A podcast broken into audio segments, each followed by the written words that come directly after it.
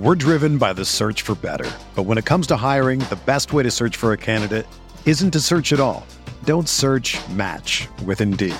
Indeed is your matching and hiring platform with over 350 million global monthly visitors, according to Indeed data, and a matching engine that helps you find quality candidates fast. Ditch the busy work. Use Indeed for scheduling, screening, and messaging so you can connect with candidates faster.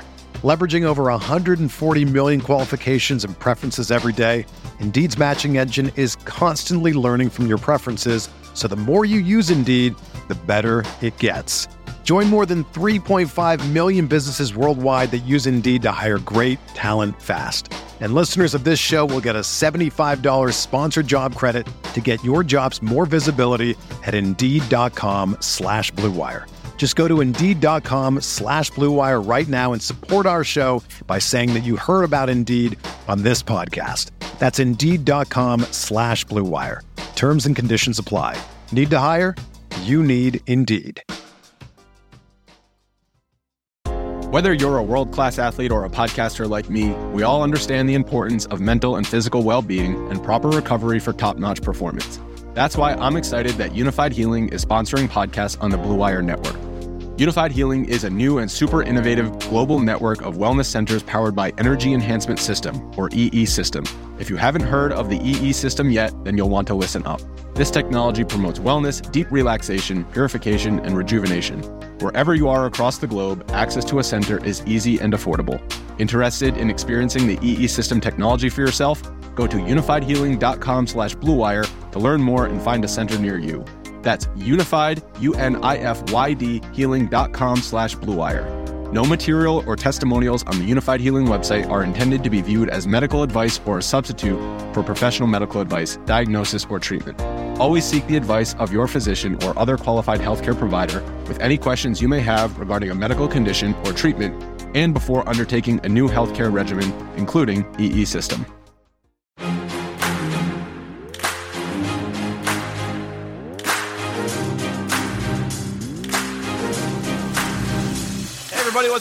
Welcome, special edition Roto Grinders Daily Fantasy Fix. I I thought coming off the start of MLB season and some incredible tournaments put out, especially on FanDuel for that first big slate on Friday, I thought it'd be fun to uh, talk to the latest millionaire. That's right, uh, an exclusive club.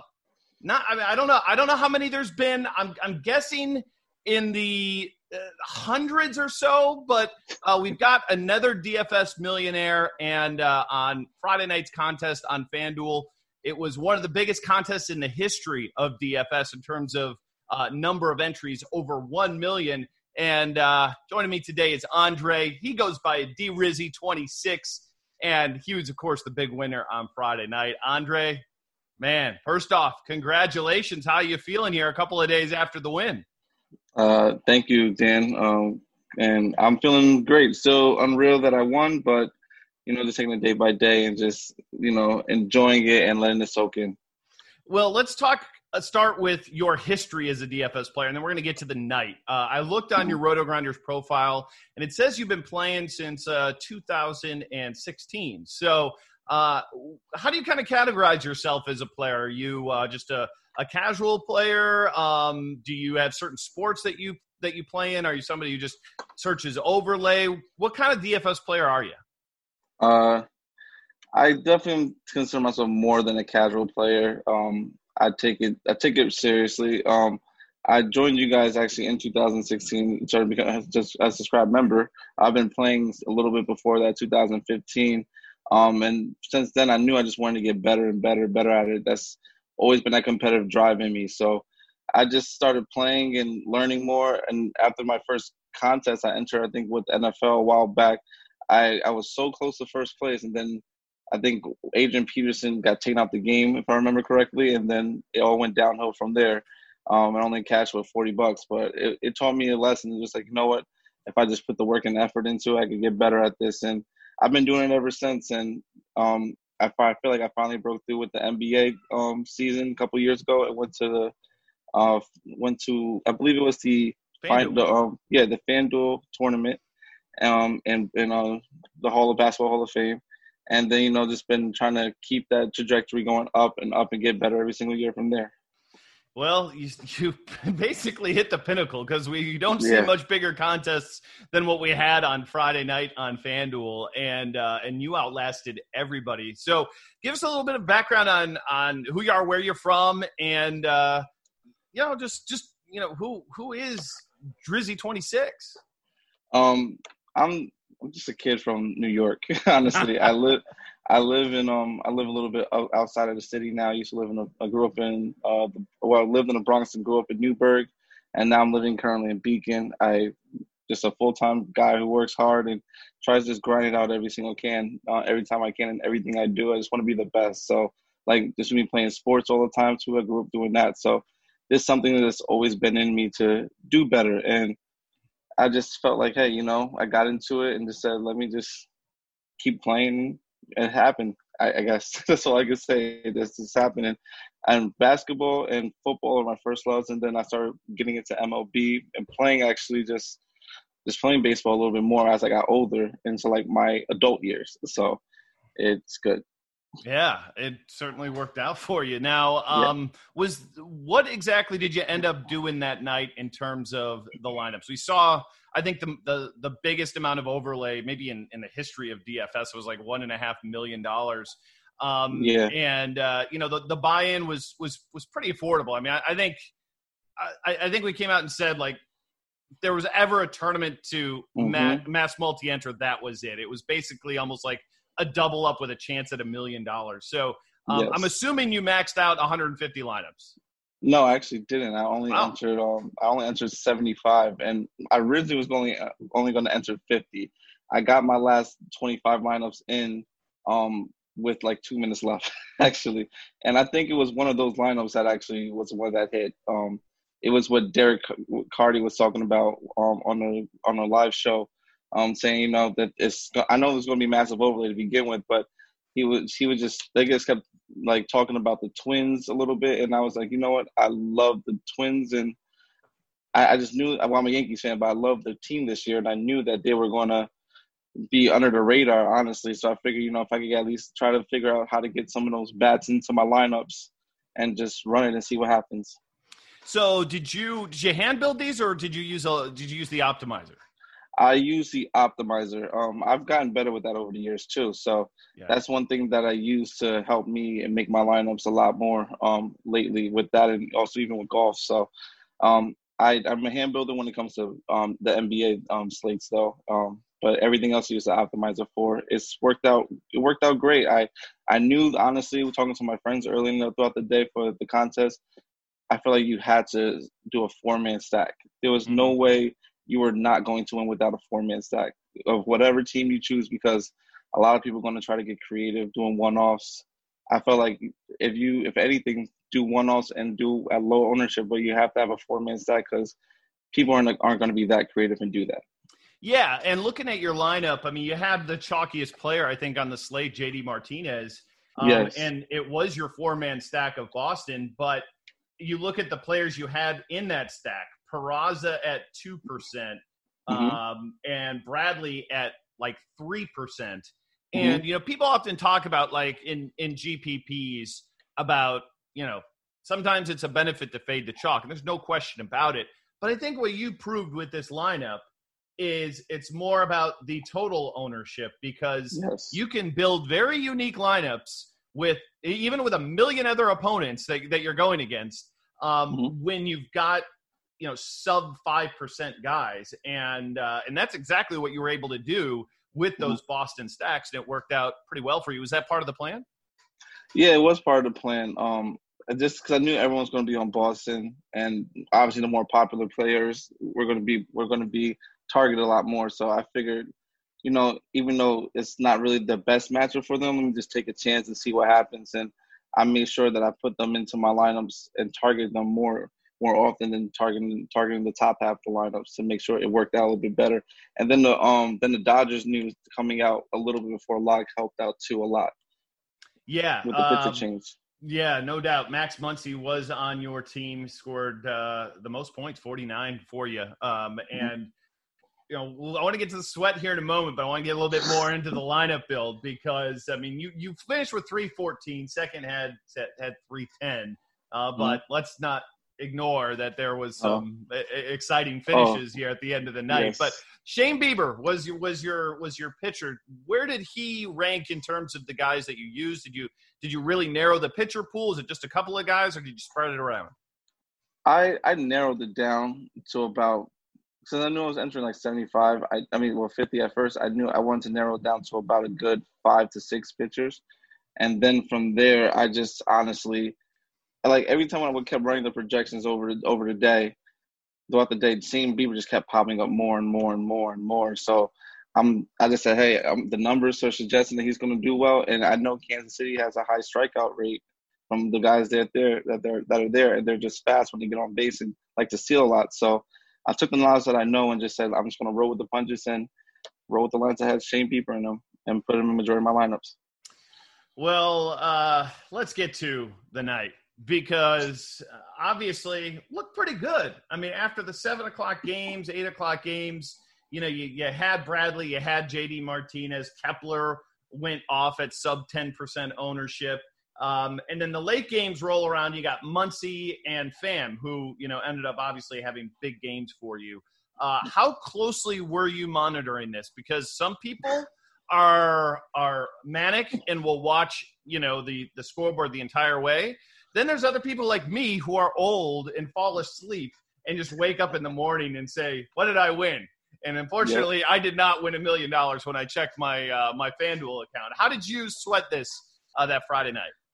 I sweated in real time and um and with, just watching my phone and watching the game cast in live time, especially with with Moncada up at bat and Tatis, because those were the two players that he had that if they just hit if they just hit a run in or anything, I would have not have won the million dollars. So I was when on their last at bat and he was that close to me, I was just literally sweating. They're they're sweating the whole time, and my friends were just letting me know. I said, you know what, just don't tell me. Just don't tell me. I'm gonna look away and just see what happens. Let me know what happens. And then when it just struck out, I just jumped for joy and was screaming. so, how many people did you bring into the loop that like this potentially could could happen? um, I would say one, two, about probably like about six people. They were were probably sweating with me the whole time. Like since we, you know, this whole pandemic was, yeah. we all had to be quarantined off. So only me and my girlfriend were here just watching it and sweating it all out. And then my friends, they were watching the games and cheering me on and just waiting and just watching the at bats and just you know making sure that we were all good. We were all on the phone and video chatting the whole time. What was your girlfriend's reaction to this? And does she like is she up to speed in terms of what DFS is and that you're you're into it, or was this like her first experience of like you know a, a, a true DFS sweat? Because I, I remember when when when I had a few of these and my wife was around, mm-hmm. and she usually just shook her head and said, "Tell me how it finishes in the end." She didn't want to even be involved. So I, am curious how it went for you. She she just couldn't wrap her head around it. she was she was nerve, nervous. This is not her first sweat that she's had with me. Um, I, I won I won back in December, twenty grand I think on NBA. So that one we were we were sweating big and heavy for that. But this one she was just like, "Are you really about to take?" I said, "Yes, I'm I'm in first. I, and she was just she couldn't focus. She was panicking a little bit and just hype. This just you know I guess jitters had the jitters and was excited. So uh, you know, let's fast forward a little bit throughout the night because you know you, the games are coming to a close, but there's there's one game left, I believe, mm-hmm. at the end. Oakland, yes, uh, that went extra innings, and lo and behold, like the highest scoring thing you can do in daily fantasy baseball happened as a walk off. That, of course, is a mm-hmm. grand slam by Matt Olson. Um, when the, I'm assuming you were watching this take place at, at any yes. point in time, did you think like, uh oh, there could easily be somebody out there passing me, or did you go through the entire leaderboard to to make sh- make sure this wasn't going to matter? What what happened when that when that took place? Because it's one thing if somebody has a, a single or, or whatnot, you can usually kind of see those guys rise up. But you know, a grand slam, I don't know off the top of my head, but I think it's probably worth close to like 30 points or so on, on DraftKings or on FanDuel, uh, let alone the other points you get for uh, the other players, assuming you stack them up. So, what was your thoughts when you saw that take place?